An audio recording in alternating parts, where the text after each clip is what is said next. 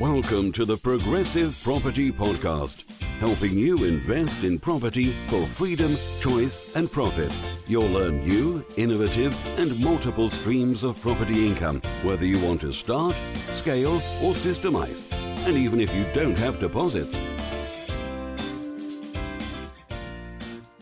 Hi, I'm Peter Jones, Chartered Surveyor, author, and property investor, and this is the Progressive Property Podcast. And today I'm delighted to be joined by a very special guest, a man who I've known for maybe a couple of years now, a man who is rapidly becoming one of my favourite people around the progressive community, Mr. David Siegler. So, welcome, David. How are you? oh, you? Peter, what a lovely introduction. Thank you so much. No, well, I mean it. You're absolutely charming, and I just love your stage presence.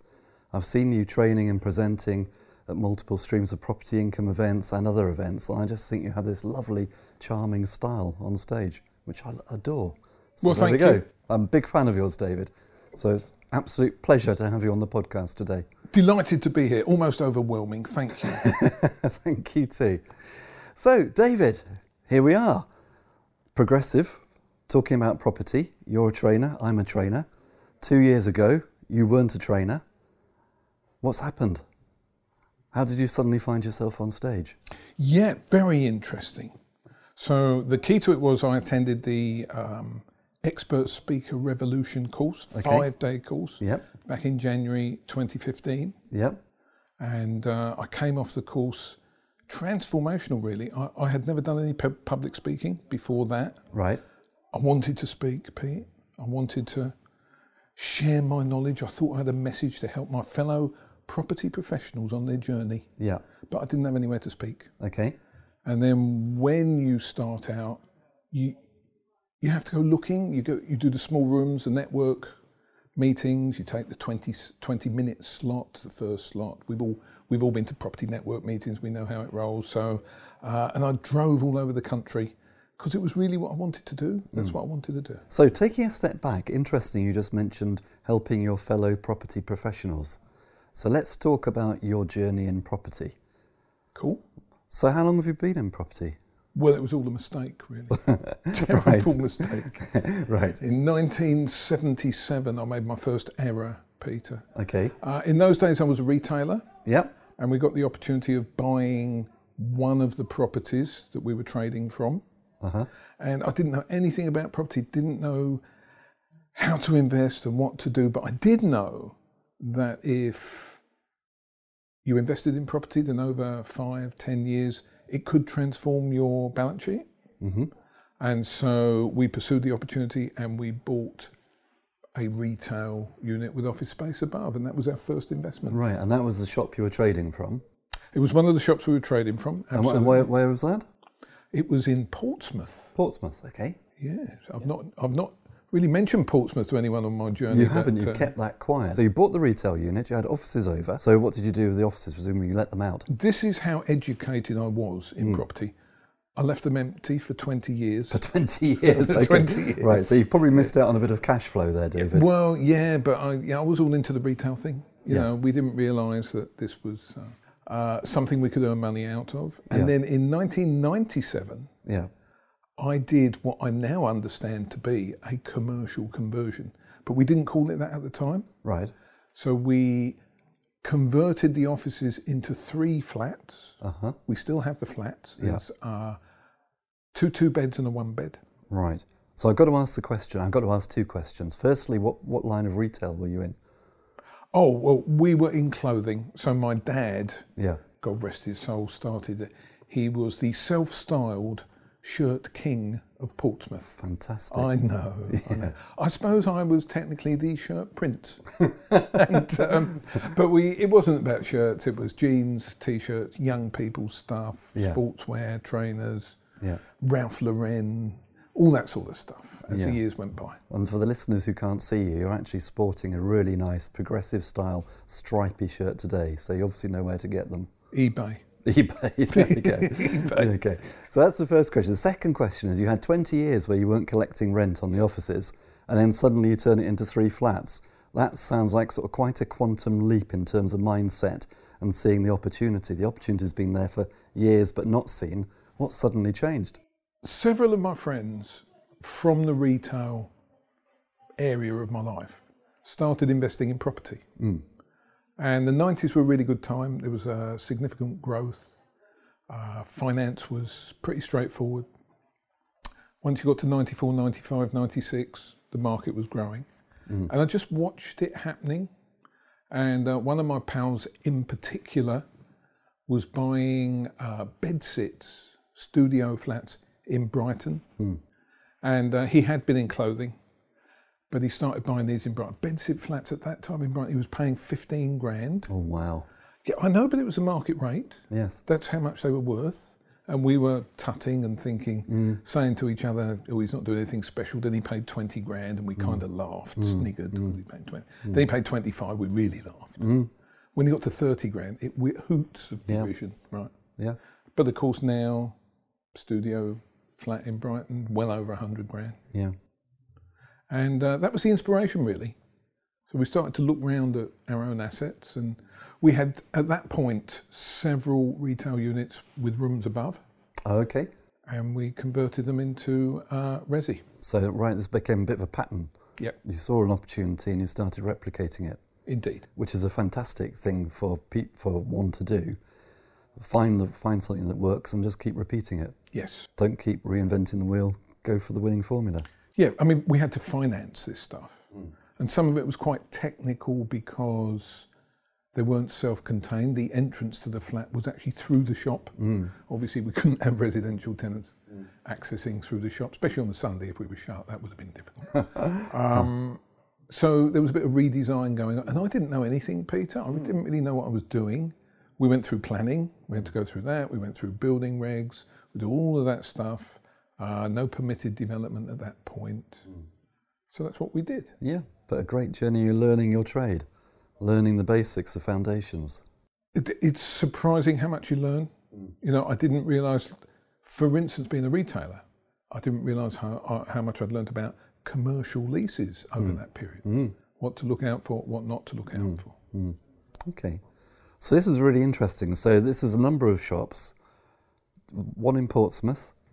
Where, where was the chain, if we can call it that? Where, where, where else were you located? Okay, so we've got three in Portsmouth. Okay. There's one in Havant, uh, which is also in Hampshire. We had one in Fareham uh, and one in Worthing. Okay. That's where we are now. So a fairly dominant position then on the south coast with your retail chain. Yeah, the, uh, that's where we were. Yes, sort of secondary sites.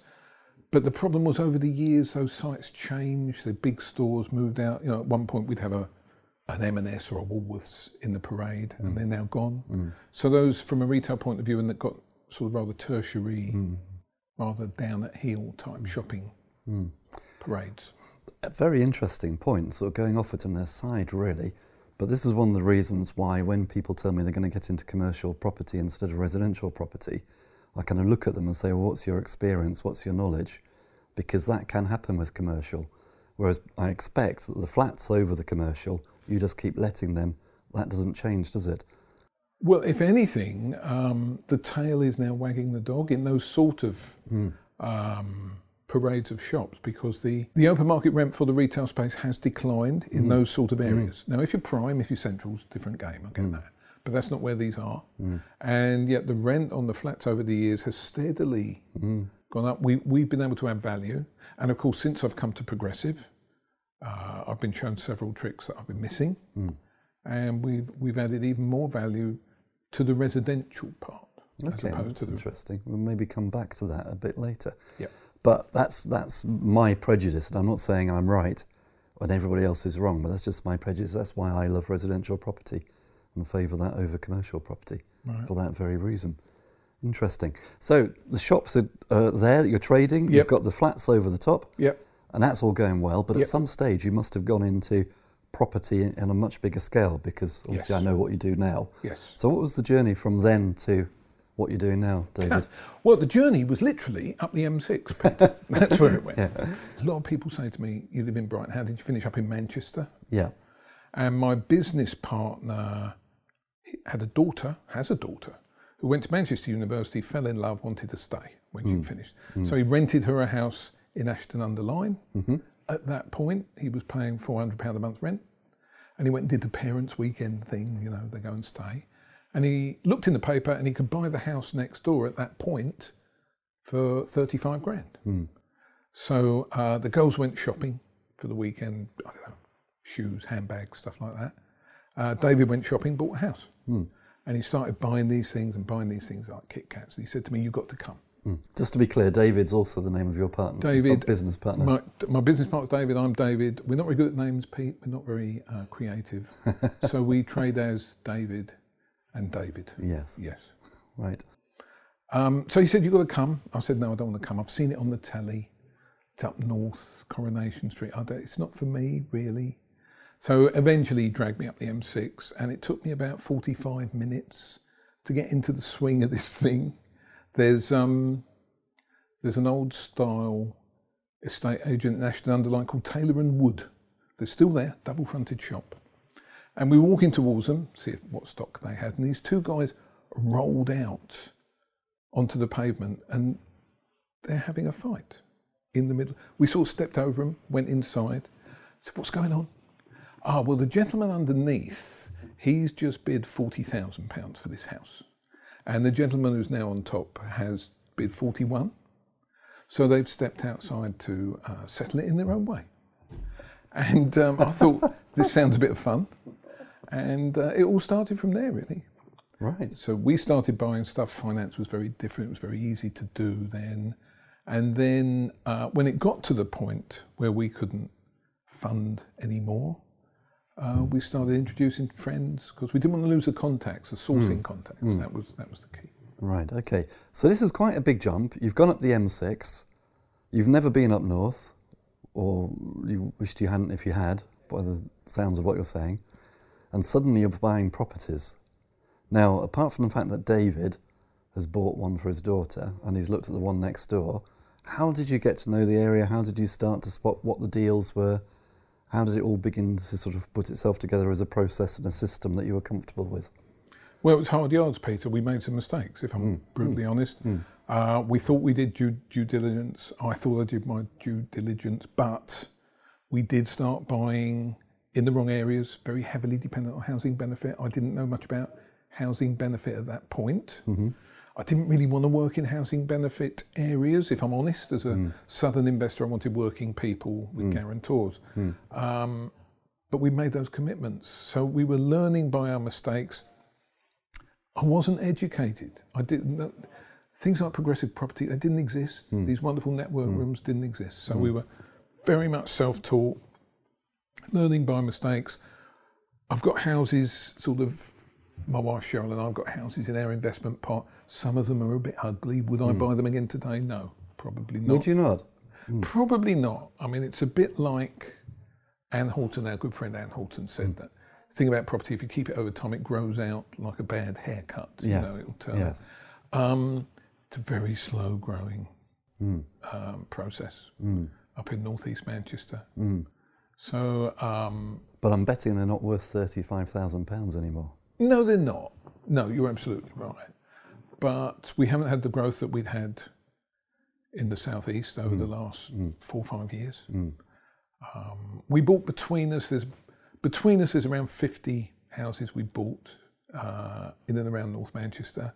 If I'm honest, very little capital growth there since 2007. Everything dropped. And it's just about now Mm. got back to 2007 values. Mm. Instead of 50 houses up there, if we bought five in London or in Brighton mm. at the same point, uh, where will we be now? Significantly ahead. Now, this is very interesting. We could have a good debate here, and maybe we could start a, a bit of a debate because my thoughts listening to you are that's all well and good, but you can't necessarily spend the capital growth, but presumably you are making a very decent cash flow from the yield of those properties. Absolutely. So it all depends on what you're buying for. But I, I understand because I'm in the same position. I bought up in the northeast. Capital growth has been sluggish, and that's been kind since the, the recession, 2007, 2008. But I keep telling myself, because it's true, I bought for cash flow. Well, originally, of course, I didn't, because I didn't know what I didn't know. Okay. So I had this picture in my head of property doubling every 10 years. You know, I think there's an EU directive to that effect. like that. Um, and of course, it didn't happen. So the idea in my head was I would buy 20, they double in value, I'd sell off 10, pay off all the mortgages, so I'd have 10 debt free, Yeah. and that would produce the cash flow. Yeah. But I really bought for capital, I still buying for capital growth. The cash flow thing happened by accident. Uh, in 2008, 3rd of December 2008 was a very crucial date in my life, Peter. Okay, well, you can remember it. So, what Yeah. happened, David? It was my birthday. Okay. Uh, but in addition to that, it was a Thursday, and um, the Bank of England Monetary Committee met, and they cut interest rates by one and a half percent that I day. remember. I Yeah, remember. that was the day. I went running downstairs to tell my wife because I'm a nerdy person. She couldn't believe it. She said she'll, there'd been an accident upstairs or something. yeah, So I was running downstairs, hooping and wallering, and she waved my arms around, saying they've cut rates by one and a half percent. Cash flow's going up. on one day, I, I ran round and round in circles in the kitchen like you did for, for 20 minutes, and then I Yeah. stopped dead Yeah, and thought, "Gosh, what sort of trouble are we in?" yeah, absolutely. and Yeah. now we yeah. know. Yeah, Um, but that one and a half percent was about f- worth four grand a month to me. fantastic. Uh, you know, it was the difference between the last flight to Venezuela and then having significant cash flow in your life. Yeah. basically. Right. So did that change your philosophy and your outlook when it came to property? Yes. Did you suddenly think, mm, actually, maybe it's not all about capital growth, and I don't want five in Brighton. I'm now coining it in. You know, the, the cash is flowing. Absolutely, Yeah, absolutely. And it was always hard to buy in London and Brighton. At whatever period you buy, yeah, it's all, there's always a hurdle. It's always expensive. It always you're always pushed to get cash flow sufficient to service your your loan, service charges, whatever it is that you bought, ground rent if it's a flat, that sort Yeah. of thing. It's Yeah. always there. But up north, uh, you can make the cash flow work for you. Mm. Now it's interesting because it sounds like you almost stumbled into the strategy slightly by mistake, Agreed. and it might have saved you from something worse actually. Because I think is it podcast twenty four where we covered should you pay off your mortgages, and I think there's really good arguments against paying off your mortgages and, and not going down the route you were suggesting. Yep. Probably. Yep. It's going to be different for everybody, but as a general rule, probably shouldn't.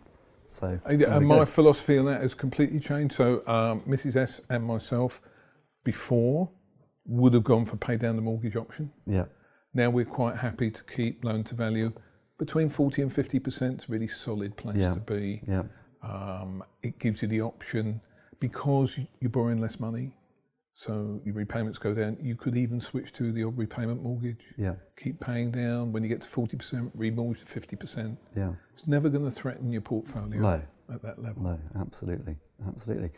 So you've got a load of properties up north which are giving you cash flow. You've suddenly realised one day that you've got all this cash flow coming in. What happened next? I lost my way a bit. 2009 to 2012, 13, I didn't know what to do, Peter. If I'm completely honest, I didn't know what to do. Again, I was very isolated, not getting any network, any wisdom from friends who knew. So we started getting emails from Progressive Property. Uh, I think we've all been through that process. I obviously registered for something online and I was receiving the emails and I read them with interest. I mean, I was interested. I wanted to come and have a look. And what swung it was my wife retired in the interim.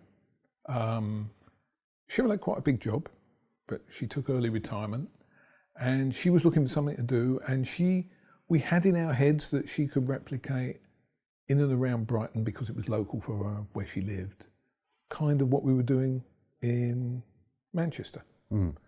And so she came with me. We spent three days. Uh, 24th of January 2014. Gosh, you remember the dates and everything. My first, well, I do because Anne Holton was there. Yeah, The wonderful Anne Holton was my there. So- co-trainer on masterclass. course, Absolutely. How could I forget, Peter? So during the coffee and biscuit break, I met Anne Holton. Uh, our eyes met over a custard cream, and uh, the rest is history, as they say. Um, so um, we did try it. Cheryl went back pretty motivated. She'd listened to Rob and the gold mine area and all that sort of stuff, and took donuts into our local estate agents. Uh, got offered loads and loads of stuff one or two proposals of marriage, I understand as well, gentlemen of a certain age. Um, but it, it didn't cash flow. You know, it's a significant investment, and because I'm now sort of moved my barometer to look at cash flow instead of capital growth, mm. We just found it hard yards. A straight buy to let in mm. Brighton mm. Uh, didn't cash flow. In some respects, we were sorry, in some instances, we'd even have to put money in mm. on a mm. monthly basis mm. to make the thing work. Mm. And clearly, that's not, that's not what we're supposed to. It's certainly not what we're taught at Progressive. Yeah, absolutely. So, just putting that on pause for a moment and just sort of taking a bit of a loop back, because you went through this period of three, four, five years where you didn't do a lot.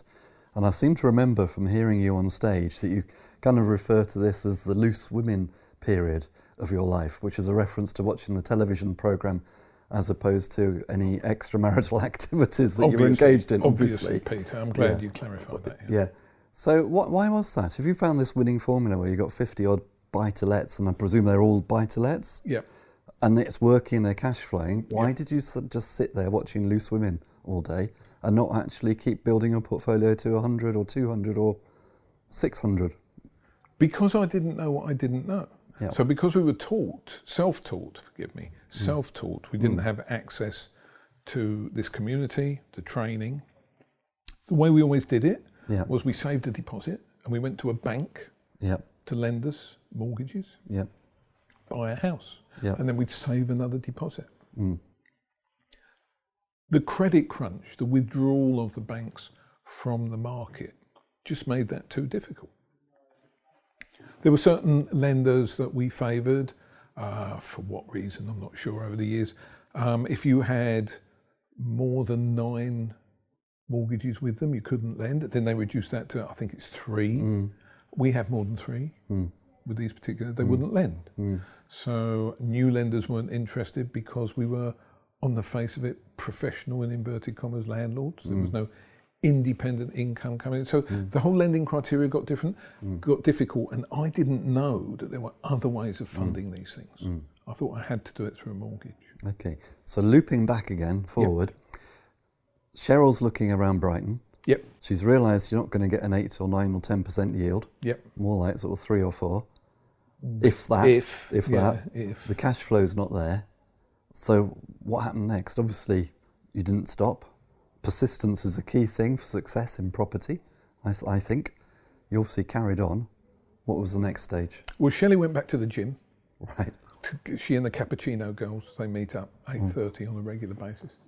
Uh, and I, from that first multiple streams event, I was actually actually blessed because on a Saturday afternoon, Rob Moore presented the deal packaging slot, uh-huh. how you could generate big lumps of cash mm. for a tiny, tiny investment. Mm.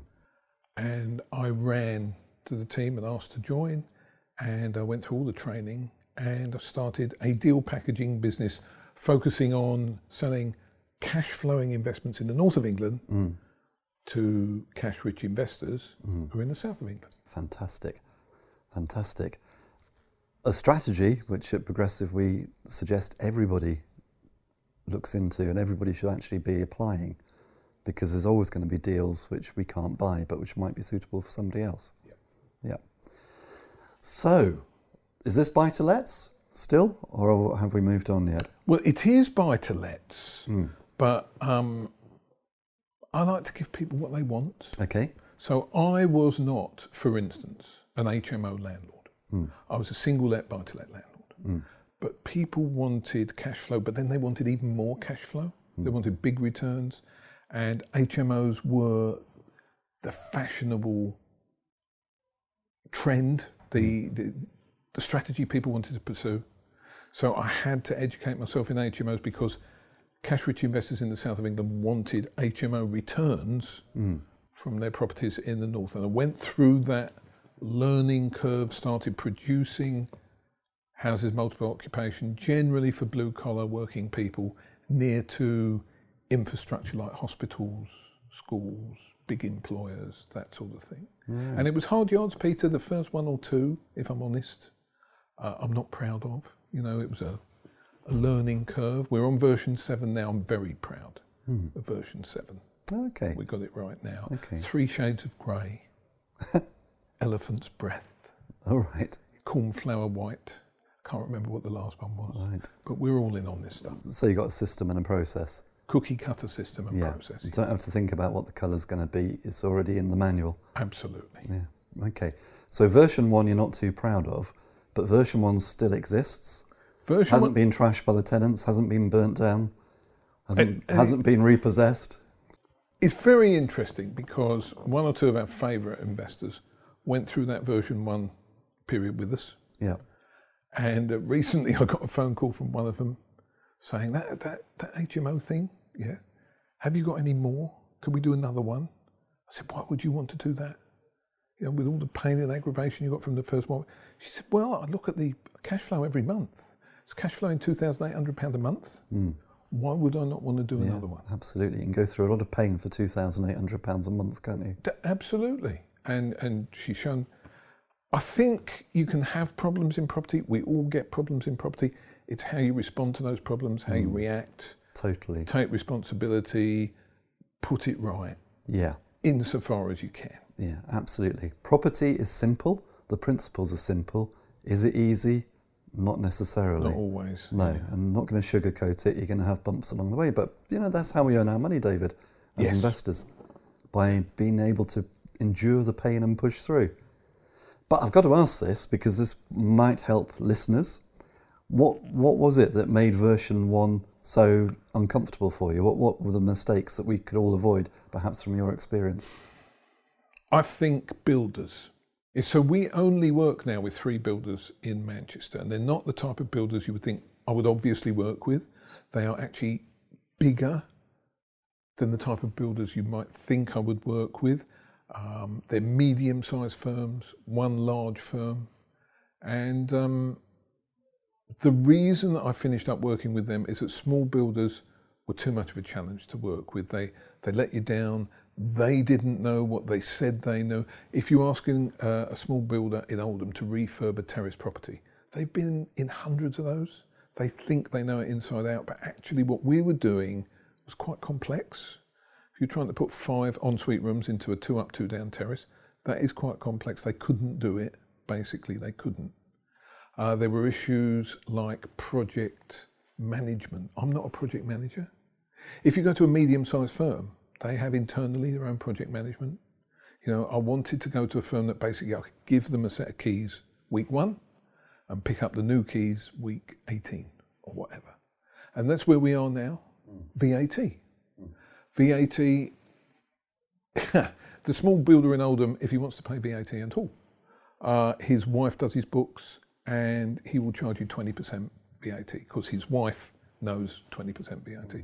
With the bigger builders, they understand that parts of the refurbishment might be charged at 5% as opposed to 20%.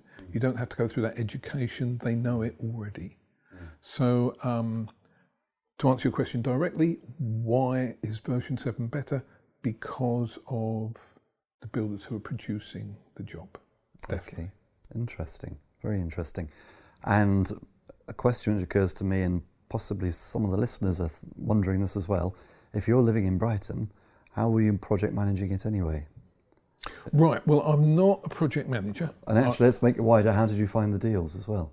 How did we find the deal? Well, how, how did you do it all remotely from a distance of 200 miles or whatever it is? Okay, cool. So we have a presence there. I mean, either the other David, remember him, Yeah. or myself, Yeah, would be in Manchester, you know, maybe a couple of weeks out of the four in, in every month. But we've been up there since 2004.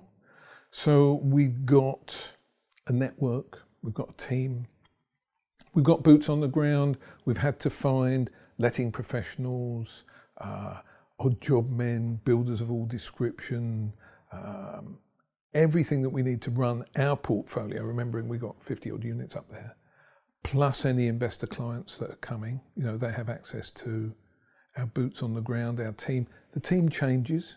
People come and go. Always difficult when people move on. You have to find replacements. And that's the main challenge. But I, I have been, since I've come to Progressive, I've been absolutely determined not to have to go and stand there every day, literally, literally watching paint dry. Mm. you know, yes. to, to, to get these projects over the line. Yes. So Okay. that's what we've done. So, because of wh- what your market wanted, because of the client demand, you moved into the HMO market, and you've now got systems and processes in place to make that successful. Absolutely. So, are there now HMOs in the Siegler portfolio? Uh, I have one or two, but only. Uh, I'm basically at heart a single let landlord. So you might recall that I said some of the stuff I bought 2004, 5, 6, I wouldn't buy again. The reason I wouldn't buy again is too small a footprint. They're in the wrong place. They're not near infrastructure. That's not how we roll. Um, I have, with respect to my own portfolio, increased the rent roll significantly. The last 15 months, for instance, I went on Paul Smith's service accommodation course. Hmm. We've introduced those techniques into our business. Hmm. So I'm kind of getting HMO returns now on some, but not all, hmm. of my uh, single lets. Excellent. Excellent. But your business now isn't obviously just the portfolio, you're sourcing for clients. And That's the main got part. This, main part. Main part of deal. my business is Main part in terms of the time, or main part in terms of the money, or both? Or is that too personal a question? No, uh, it's not too personal a question. It's the main time. Uh, it's the main part in, in, in respect to time, and also money. Yes. The management of my portfolio is very hands off, really. Got lettings professionals, letting the uh, single lets and a few HMOs that are there. And in terms of the service stuff, I have Natalie, uh, without whom I couldn't function. She does everything. I don't do anything. I don't meet any clients. I don't deal with Booking.com. I don't don't do any of that stuff. Um, she does it all. Yeah, and that's the way it should be, of course. Our very own Rob Moore talks about leveraging everything out and systemizing everything, outsourcing. And that's what we kind of aspire to. Absolutely. Yeah. Absolutely. Page 91 to 127 of Life Leverage. There we go. There we are. Life changing stuff. Yeah, fantastic. So the deal packaging. Now, again, sort of referring back to seeing you on stage talking about this, you've made some amazing money through deal packaging. When you went running to join, when you went to the multiple streams of property income, and the offer was made, and you wanted to go to the deal packaging course, you couldn't have dreamt, could you, of what was going to happen? I'm, I mean, that, that really was life changing, wasn't it? Yeah, the, the whole progressive experience has been life changing. Hmm. I mean, how, how would I imagine I'd be sitting here talking to you, recording hmm. this hmm. conversation? You know, why, why would we do that? I was just a delegate in the room. So, uh, yes, we've done pretty well. Um, deal packaging has been good to us. Um, we're looking to evolve. We don't want to. We want to respect the early adopters, people who came with us early for the area who have purchased HMO projects, and we have to be acutely aware that we don't want to take away tenant supply. We want to make sure there's enough demand for the rooms. So uh, we're always looking for the next thing, where we're going to go next. Um, I've, I've tried very hard. I've looked very closely at packaging serviced accommodation type units. There's a lot of moving parts in serviced accommodation. I'm, mm-hmm. I- I'm not completely confident that my investor clients uh, will be getting the best value. We, we, we need to look at um, the situation where the government flicks a switch and we can't do it anymore. Mm. Maybe that mm. could happen. Mm. So we need to. It needs to work as a single let, and then it's a very different return. Yeah. So I, I haven't packaged any serviced accommodation at this point uh, because I need to be confident of the model. But HMOs, single lets, that's still That ongoing. goes on and on. Yeah, and you're a- a single let man at heart, a bit like myself. Yeah. Yeah, and there's a need for single lets, despite the fact that we've been told that buy to let's dead. Obviously, not within these four walls at Progressive, but outside to the to the masses, they think that buy to let's dead because of the changes. There's a need maybe for somebody like you to be producing good quality single let buy to lets that work, and people can see that. Uh, that I they have- self-evidently work. I have no voids today. Sitting here today, I have no voids in my property portfolio. And how do you manage that? uh, the lettings professionals that I work with, whether they be in Manchester or in Portsmouth. Don't forget those. Um, there's just demand. People want places to live. So the, there's, the demand is real. Yeah. Oh, we've got our challenges. I, I understand tax regimes are going to change and stuff like that. But I'm not really worried about that, Peter. I've done the hmm. arithmetic. I know what the hmm. potential issues are, and it's inconvenient. It's hmm. not a disaster. But you know, you and I got through 2008. I'm not really worried about 2018. You know, if we got through 2008. Okay. So, as you say, don't forget the Portsmouth properties. So, you left us with a tantalising hook about half an hour ago, where you said that what you learnt at Progressive helped you to do stuff to your flats over the shops and make a bit of extra cash flow or extra money or extra value. Yep. What, what was it that you learnt and what did you do? Well, we're all in on serviced accommodation down there. So Okay. we own the buildings freehold. Yep. They are unencumbered. I don't have to worry about lenders. Uh, I speak to the council about letting out uh, full properties, like uh, the whole property, not by the room. And were there any planning issues? There are no planning issues. They're quite happy at this point. Um, so we can do whatever we like there. And on that basis, we're, we're filling them on a service basis. We're getting into contractors locally now. I've had this weekend, this weekend, a payment of £5,400 for one flat in Havant. We used to get about £600 a month for that flat. You know, that's for uh, about a nine, 10 week uh, occupancy. So uh, we're all in on that stuff. But I'm very, very cautious about where I do it and how I do it. It's got to be done by the book. Okay, well, that's brilliant, isn't it? Staggering numbers. Staggering numbers. I mean, uh, my rent roll, without adding any properties at all, since I came to Progressive, and I give credit to Progressive and people who've taught me, it's gone from roughly, roughly net net three, three and a half grand a month, hmm. which is a significant figure. You know, hmm. people, hmm. you know, the national wage in the UK is a little bit lower than that, so I'm not poo-pooing three and a half grand a month. But now, depending on occupancy, I've got it up towards ten grand a month. Same houses, same properties. No extra properties. No, Wow. Fantastic. it is. Yeah. So, for anybody who's listening who's just starting out, David, man of your experience, didn't primarily start in property, but kind of ended up there by accident almost. Looking back now, what would be the biggest sort of lessons that you've learned? And what would be sort of like a key piece of advice that you'd give to somebody starting out now? Yes. The lessons, the key lessons to learn are you have lessons to learn. Okay. You do. You don't know it all. There are things there that you don't know that you don't know. Mm. And uh, when I came to that first multiple streams event, pe- such smart people coming across the stage, sharing what they know. I didn't know you could do half that stuff. And it's moved on now. So Absolutely. I mean, why would I say anything else? Absolutely. Come to Peterborough. Come to Progressive. Come to the multiple streams of property income event. Uh, it is the best way to get an overview, and you meet such fantastic people.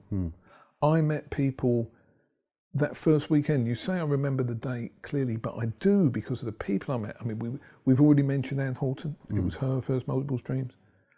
Andy Cook and Lloyd Girardi. Yeah, well, they're big names in the progressive community, doing very well in build to let. Absolutely, and they sat in front of me uh, at multiple streams. They told us they were builders from Northampton, which I, I suppose was technically true, uh, but it was their first multiple streams. Uh, Rob Stewart, who you and I know, uh, Rob hosted VIP for He did. a long, yeah, long yeah, time. Very successful It was his- from the northwest. Yeah. Absolutely. It was his first multiple streams. Um, he ran off to join VIP. I ran off to join the deal packaging.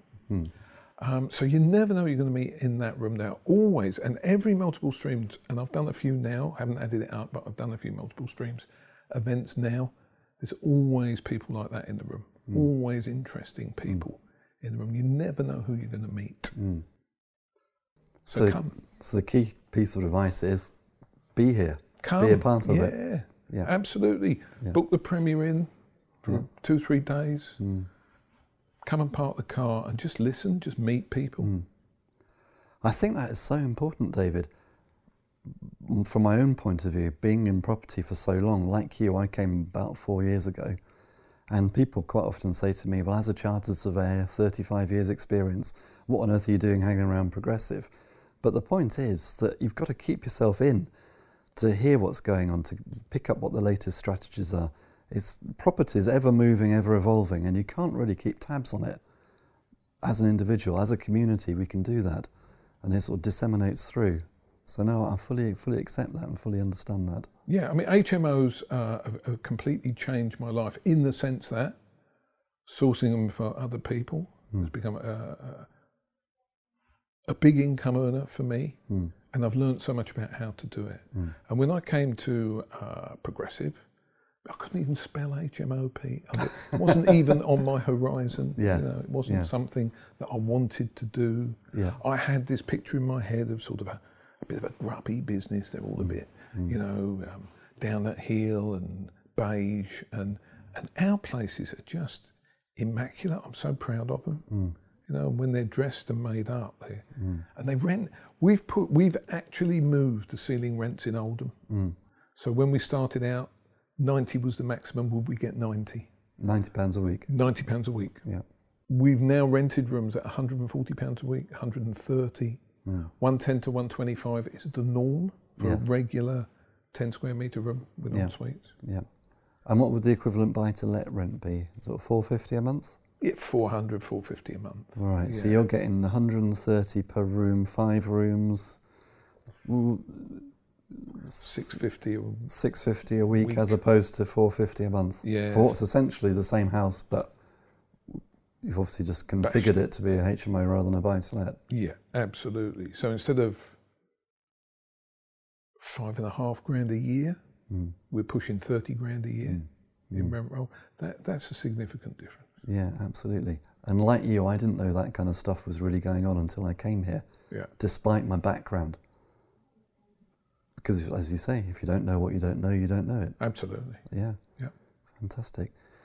So, you obviously had the big, big problem with the builders when you started. Oh, But looking back, just so we can all learn, what do you think is possibly your biggest mistake? Which, if you could not do it the next time round, what would it be? What What should we be avoiding that maybe you didn't?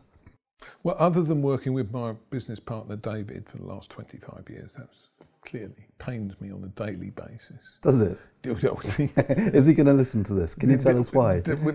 I hope he'll listen. Yeah, absolutely. Um, my biggest mistake is not doing more sooner. Hmm.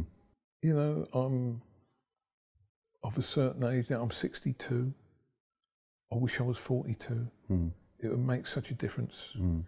You know, living in this community, working with these wonderful people, um, having a cup of tea with yourself, Peter, Hmm. Dixie, and Anne. You can learn so much, right? And um, I just don't want to run out of time. I'm quite cross about it. Hmm. You know, mm. will I be doing this when I'm 82? Mm. You know, I want to be doing it when I'm 82. Mm. Right? Realistically, I can see that might have a challenge. Mm-hmm. Um, so start sooner. Start now. Don't put it off. Don't wait another year. You know, I would say that is absolutely the most important thing to do. Because there's always reasons not to do it. And you don't have to look very hard for those reasons not to do it. But everybody who puts it off, I think, eventually regrets not having done it, no matter how good the reasons for putting it off were at the time. I have a pal who uh, is a bit older than me, Peter, and he's never bought an investment property. He, he owns a house in which they live because it's always been the wrong time. Oh, he spoke to his accountant, it's the wrong time. He spoke to the bank manager, it's the wrong time. You know, it's, it's, he's never quite, and he's never leveraged the power of property that over time changes your whole financial situation. You know, somebody said to me once when I was a young man, uh, "Success in property, David, is as easy as falling off a log. The secret is you have to stay on the log long enough." Yes. Right. Yes. And he never he never made that commitment. Now he struggles. His friends going on holiday. He can't afford to go on holiday. He can't afford to be a seven day member at the golf club. He can only be a five day member. And all of these things in his life are holding him back. And it's because he always found uh, a reason not to do it. His favourite saying is that it, you know, it doesn't matter if there's a recession or not. Really, it doesn't affect him because he struggles all the time. You know, he, Oh, it's sad, isn't it? he struggles to keep his head just below water. That's his favourite saying. Oh dear. So um, if he just bought something 30 years ago, 20 Mm. Yes. years ago, Yes. Would have changed his life. Yes. Don't leave it. Get out there and do it. Yeah. I really like that analogy about sitting on the log and just making sure you stay on the log long enough. And it gives, if it gives you any comfort, not that you've asked me for any, the fact that capital values might have been a bit sluggish in the northwest since 2007, it's inevitable, isn't it? There's going to be a lag behind the rest of the market. It would be strange if it didn't come good. The relativities between the different parts of the country you imagine have got to be maintained. Otherwise, the north will become so cheap, everybody just rush and buy it because it's so cheap, which will bring it all back up again. So I think that that log, you just, the fact you're still sitting on it, you will see your capital growth, I would have thought. I would hope. Well, I would think so. And affordability uh, makes it so attractive because if you work for the big multiple employers, say Tesco's, Mm. Barclays Bank, whoever, uh, pay rates in the south of England are similar Mm. to the north of England. There might be premiums for working in and around London, but Mm. but if you work for Tesco's in the north, you earn similar money to. You know, everything's so affordable in the northwest. You'd Mm. think that people want to get into property. Yeah, so I think you're going to be okay. Thanks, Pete. So, will you be doing it what, in 20 years' time, do you think? Oh, I mean, how, how do you see this going? I, I, I think you have to carry me out feet first. I'll still keep turning up, smiling, Yeah. trying to learn, trying to implement all the new strategy. Who knows what we're going to be talking about next year? Yeah, exciting, isn't It it? is exciting. the next new strategy is on its way. Absolutely. I'm excited, Pete. This is how I look when I'm excited. Yes. People can't see it. um, so I am excited. There'll be something new, and I can't wait to see what it is. I'll be, I'll be all in, whatever Yeah. it is. And in the meantime, you're still training with Progressive. We'll see you at multiple streams of property income events, deal packaging events, Yeah, I- sharing your wisdom, knowledge, experience. Well, I'm doing that, but I'm also there's always more training to take on board. Mm. So I, I'm also a student. Mm. You know, I, I'm training with Progressive, not just for Progressive. I'm mm. I'm learning every day. So I'm looking forward to pushing that on as well, because you just got to take one thing. You go on a training course, one thing can earn you tens of thousands of pounds from that course. Just one thing, Yeah, and that's how I see it. So I'm all in on this stuff. fantastic. And you're still deal packaging, Still deal packaging. right? Are you looking for clients at the moment? If, you- Pete, if you want to come to Oldham, we'll sort you out a nice little well, I was thinking, if, is there anybody listening? Should they contact you, or are, are the Um, books full, or have you got room for any more? Always got room for The one thing about Manchester, there's no shortage of houses, Mm. so we'll sort something out. If anyone wants to contact me through the forum, I'm always on the Progressive Forum. Okay. Then uh, we'll talk. We'll Yeah. have we'll have coffee and cake. Okay, so there you are. There's an offer from David there, coffee and cake. Contact him through the Progressive Facebook group, be the easiest way. PM him if you can. Invite him to be your friend. And he's a great friend to have, by the way, so you can't go wrong with that. And he might even find you a house in Manchester. Oh, I'd love it. No, thank you, Peter. I really appreciate that. So that's fantastic. So, David, love speaking to you. I think we've probably come to the end of our time now. So, thank you ever so much for dropping in today and sharing your nuggets of wisdom with us. What a pleasure. No, thank you, Peter. I was just getting warmed up. Ask me again. Ask me again. I'll come and do it again. We'll do it again in, in a few months' time and see what you're up to when that when that next new strategy starts and, Fabulous. and you're all over it. So fantastic. Thank you ever so much, David Siegler, deal packager extraordinaire. Thank you ever so much for coming in. I've been Peter Jones. This has been the Progressive Property Podcast. If you have any questions on property, if you have any subjects which you think will be good for a podcast, either private message me or send me something on Messenger or put something up on the Progressive Facebook group and we'll see it. And if it looks like a good subject which can benefit everybody, we may even do a podcast on it. But in the meantime, see you at the next podcast and here's to successful property investing.